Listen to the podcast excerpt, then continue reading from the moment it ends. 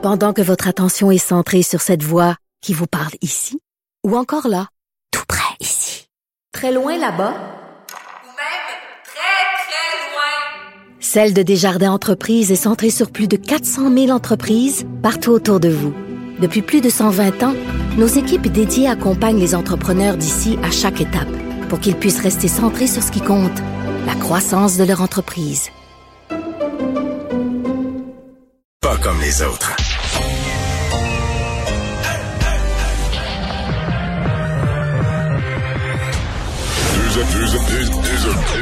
Deux animateurs cohérents, deux visions différentes.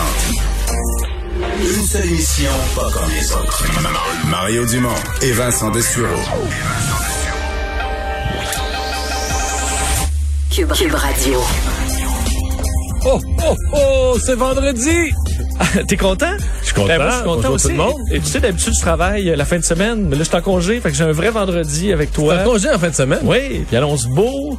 C'est Il merveilleux. annonce pas pour dimanche. Non, mais il annonce beau demain. Il annonce Ça- beau ça demain. me suffit. Bon, ça te suffit. Une sur Parce deux. que t'as pas beaucoup de journées de vacances dans une année, là. Non, mais là, c'est pour ça que je les savoure. Et un samedi de congé, là, c'est comme Noël pour moi. Mais moi, je suis content. Je trouve la première semaine a bien passé. Des fois, la, la semaine de la rentrée, c'est une semaine longue. On est rouillé, on est tout perdu, on la trouve longue et pénible. Puis pas du tout.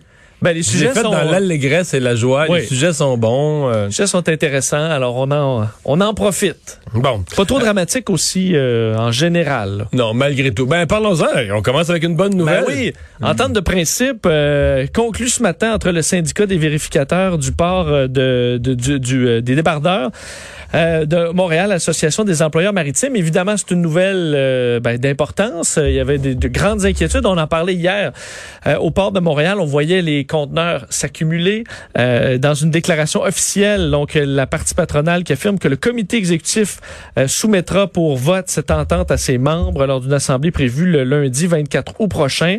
Euh, donc, euh, c'est c'est une bonne nouvelle. De- Ils sont, bon, ils sont sans contrat de travail depuis 2018.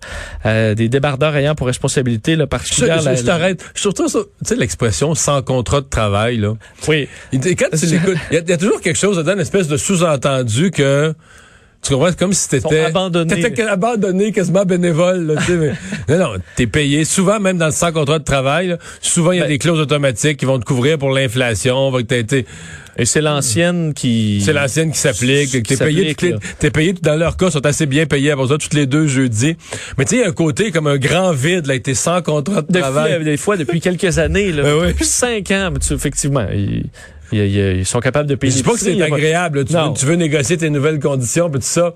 Mais je veux dire, il y a un caractère dramatique à l'expression que les syndicats ont, ont comme gagné une guerre, de relations publiques un jour de faire accepter cette expression-là publiquement. là. C'est vrai. C'est vrai. Et Tu veux dire que la, tu veux dire la négociation a toujours pas abouti. On pour dit le, sont- le un nouveau contrat de travail, ils sont sans contrat de travail. mais euh, mais ça demeure, je pense, économiquement une très bonne nouvelle.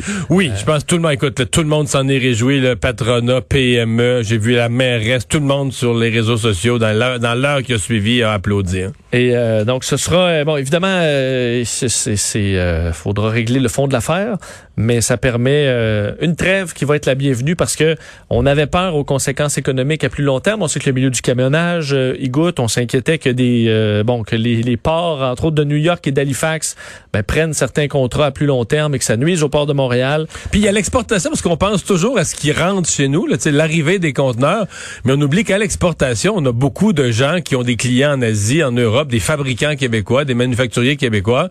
Et eux, euh, comme on dit, il faut qu'ils fassent leur shipping, il faut qu'ils envoient leur production euh, à quelqu'un à l'autre bout qui, qui, qui a une commande en attente. Donc c'est pas tellement agréable que la commande soit coincée dans le port. Là. Puis là, toi, t'es au téléphone à expliquer à l'autre, ben, je peux rien faire. T'as toujours l'air innocent, là. Je peux rien faire, là, c'est mon port qui est en grève. Puis là, tes, tes, tes, tes, tes bureaux ou tes meubles ou tes je sais pas quoi, ou ton bois d'œuvre, il est là, il est dans un, il est dans un Et- conteneur, là. Et là, toute la chaîne euh, fonctionne pas. Puis on est content que ça... hum, Parce que les tensions augmentaient, puis tu veux pas que ça augmente au port, là, parce que ça peut quand même euh, devenir complexe là, Hmm. assez rapidement. Bon. Les, les voleurs de voitures vont pouvoir continuer à renvoyer le, les pièces euh, un peu partout. en Afrique. C'est sûr qu'il y a des trucs qui passent à travers le port, mais on peut pas... euh, Ouais. Pas tout légal. C'est pas c'est pas 100% euh, légal. Mais ils font, euh, écoute, on ils font les vérifications qu'ils peuvent. Bon, Euh, le ministre Pierre Fitzgibbon qui a fait une déclaration euh, hier euh, qui euh, a vraiment mis le, bon, avoir semé une inquiétude, mis le feu et donné des munitions à l'opposition. Euh, je vais commenter Oui, après. Est-ce que, est-ce que l'opposition en met un peu trop J'ai quand même hâte de t'entendre Oui. euh, là-dessus parce que c'est sûr que tu touches à quelque chose qui est euh, qui est sensible là, et qui est facile, je pense, à mettre en mots. Puis du côté de l'opposition, là, c'est- effectivement, c'est facile à retourner de l'autre côté. Euh, le, le ministre de l'économie Pierre Fitzgibbon, qui, euh, on sait, euh, pendant l'étude des crédits de son ministère hier, euh, a soulevé euh, l'idée de donner accès aux données de santé des Québécois, des compagnies pharmaceutiques, pour les attirer dans la province. Donc donner à des euh, des informations. Encore là, faut dire, ce pas toutes les données de santé, ce sont des données euh, euh, anonymes, euh, des statistiques qui permettent de faire euh, différentes études là, chez les compagnies pharmaceutiques. Mais évidemment, euh, beaucoup de gens sont inquiets qu'on utilise ces données-là pour attirer des pharmaceutiques qui n'ont pas nécessairement bonne presse dans la population. Et euh, Gabriel Nadeau-Dubois de Québec solidaire ben, est sorti très fort aujourd'hui contre Pierre Fitzgibbon, parlant carrément de délire et que ça donnait la chair de poule. Le jour où l'on peut se rendre confortable de donner accès à nos données de santé aux compagnies pharmaceutiques, euh, qui, euh, bon, on dit c'est euh, bon, c'est- carrément du délire. Et voit un délire de, de businessman déconnecté. Alors, euh, trouve que c'est bon carrément de la désinvolture. Alors, un peu partout, on critiquait, on s'inquiétait de cette idée euh, soulevée par le ministre Fitzgibbon. J'ai trouvé que les propos de Gabriel Nadeau-Dubois, c'était le délire d'un politicien trop habile. non, mais c'est un coup de circuit qui a frappé du point de vue des relations publiques. Euh, il a embarqué la plupart des médias avec balle lui. donnée. Oui, il a embarqué la plupart des médias avec lui. Est-ce que Fitzgibbon a été habile? La réponse, c'est non. Parce que si tu lances quelque chose d'aussi sensible, qu'on est dans le domaine de la protection des données, tu dois bien le faire. là. Tu dois avoir des documents, tu dois avoir des explications à fournir. Tu dois, tu peux pas échapper ça de même dans une question à propos d'autres choses. Ah, bon, on pourrait. Ceci dit, je l'ai réécouté, là.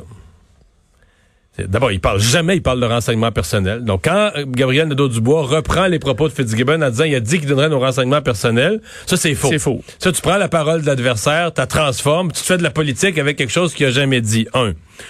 Deux. Est-ce que la- l'affaire de, Pierre Fitzgibbon, c'est complètement fou? La réponse, c'est non. Il dit, on a des grands établissements, le CUSUM et le CHUM. On s'entend-tu qu'on les a payés cher en... Fait que si on peut les rentabiliser, que ça serve...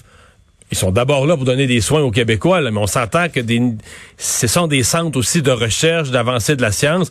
Donc lui, il dit, on a ça.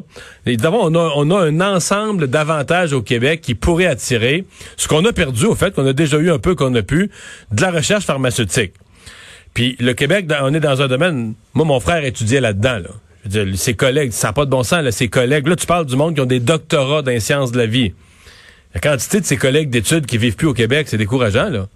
Parce qu'ici, il n'y a pas de centre de recherche. Tu, sais, tu veux faire carrière de la vraie recherche médicale. Un paquet qui sont partis à l'extérieur.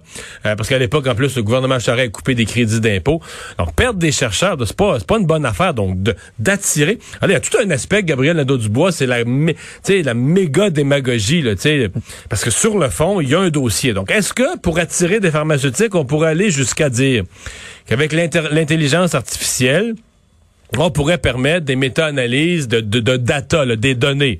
Pour dire au Québec, ben là, regarde, on le voit, là, 32% des gens font de la haute pression. Sur ceux-là, 16% prennent tel médicament. Est-ce que Euh, l'avantage, c'est parce que vu qu'on on a un système euh, public euh, Ben oui. partout, ben on est des capable d'avoir des données données complètes. Exactement. que- ce qui ailleurs on n'a pas. Là. Au- Pas Aux. États-Unis, ça va être des entreprises privées à gauche à droite. Ben moi, j'ai- as-tu un problème avec ça?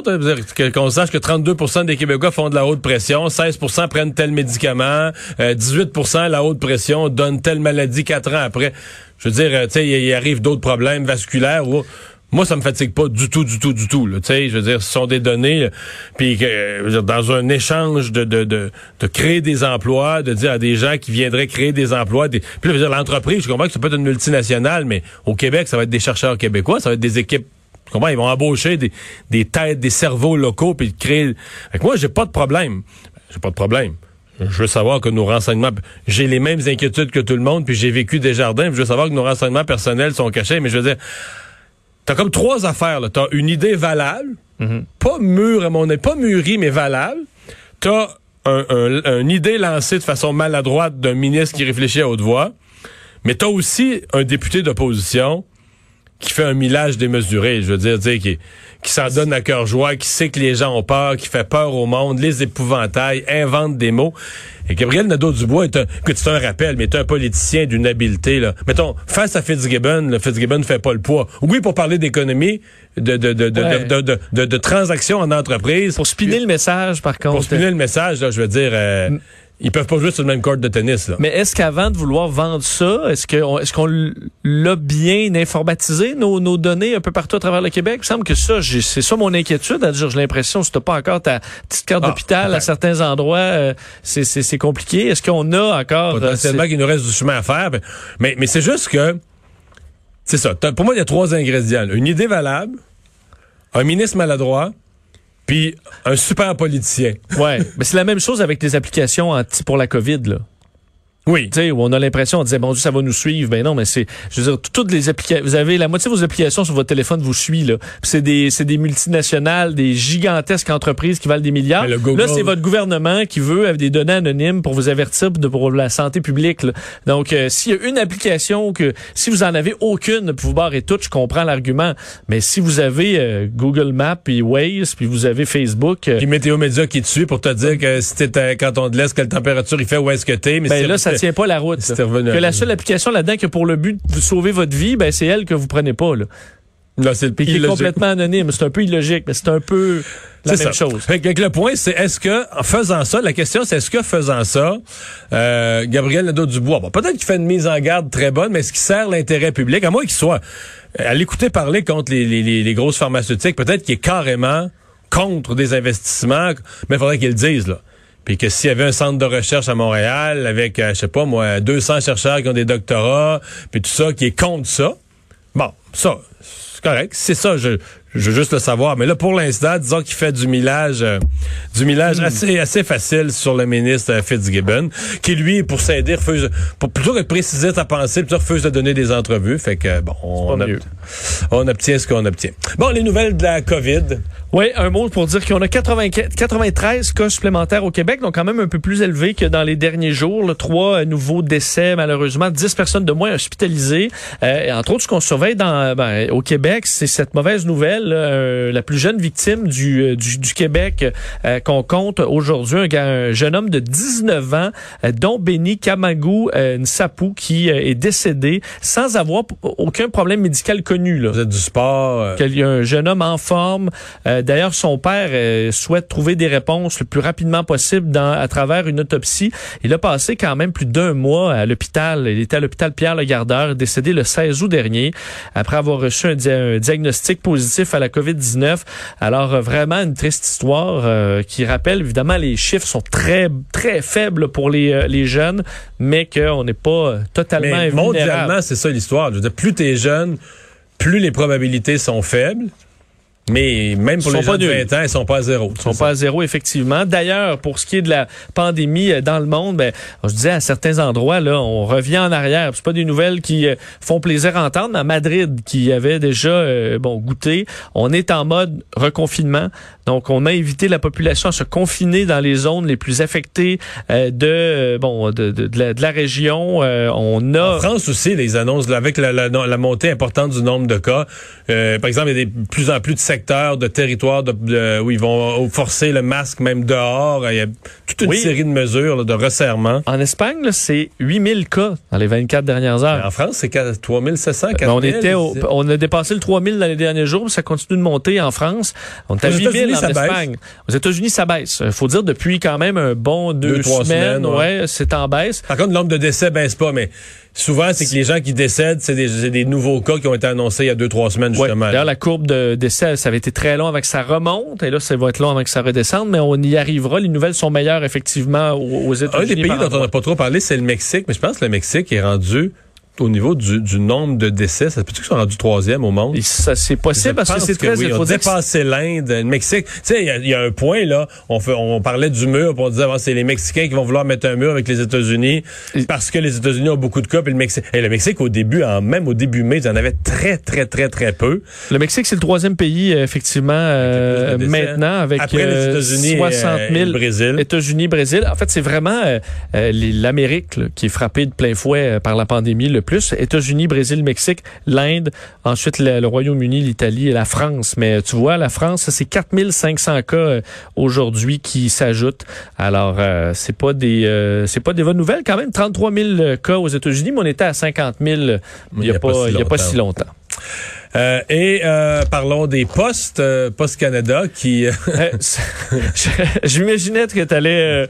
Euh, Post Canada qui croulait sous les colis. Là, ils ont dû faire des affaires d'or hein, pendant la pandémie parce que parmi les joueurs qui ont gagné pendant la pandémie, c'est ceux qui font de la livraison de colis. Parce qu'ils savaient plus où donner de la tête pour pour répondre à la demande. Non, ils ont perdu 378 millions de dollars au deuxième trimestre, donc dans le trimestre qui a été le plus affecté par la COVID-19. Il faut dire qu'il y a eu des décisions, euh, en fait des coûts supplémentaires à cause d'une euh, bon euh, une nouvelle convention collective, 114 millions.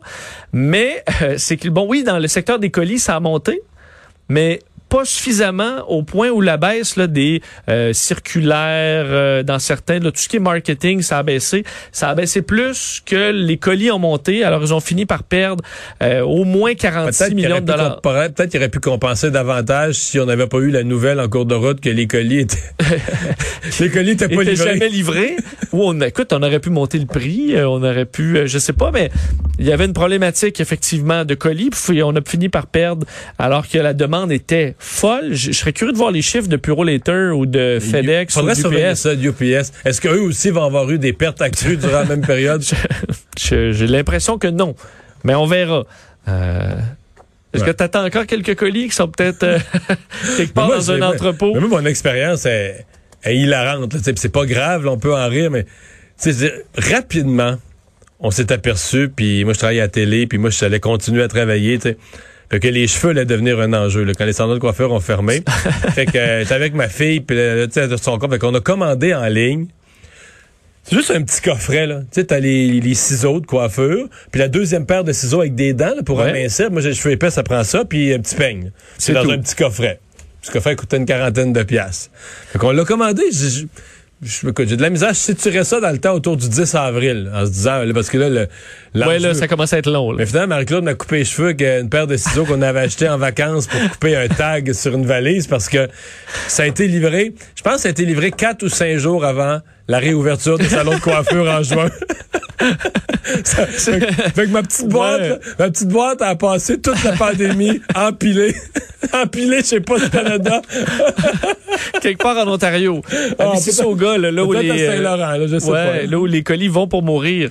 non, mais ça a fait ça. Moi, c'était pour les masques, là, les masques. Euh... T'avais commandé des masques? Ben, les premiers masques que j'ai commandés, le début de la pandémie, je les ai reçus euh, en juin. Euh, J'avais déjà reçu plein d'autres masques de d'autres livraisons, mais celui euh, chez Post Canada, j'ai euh, t'es sur le bord d'avoir un vaccin là. Pendant que tu ton masque. Bon, on va s'arrêter.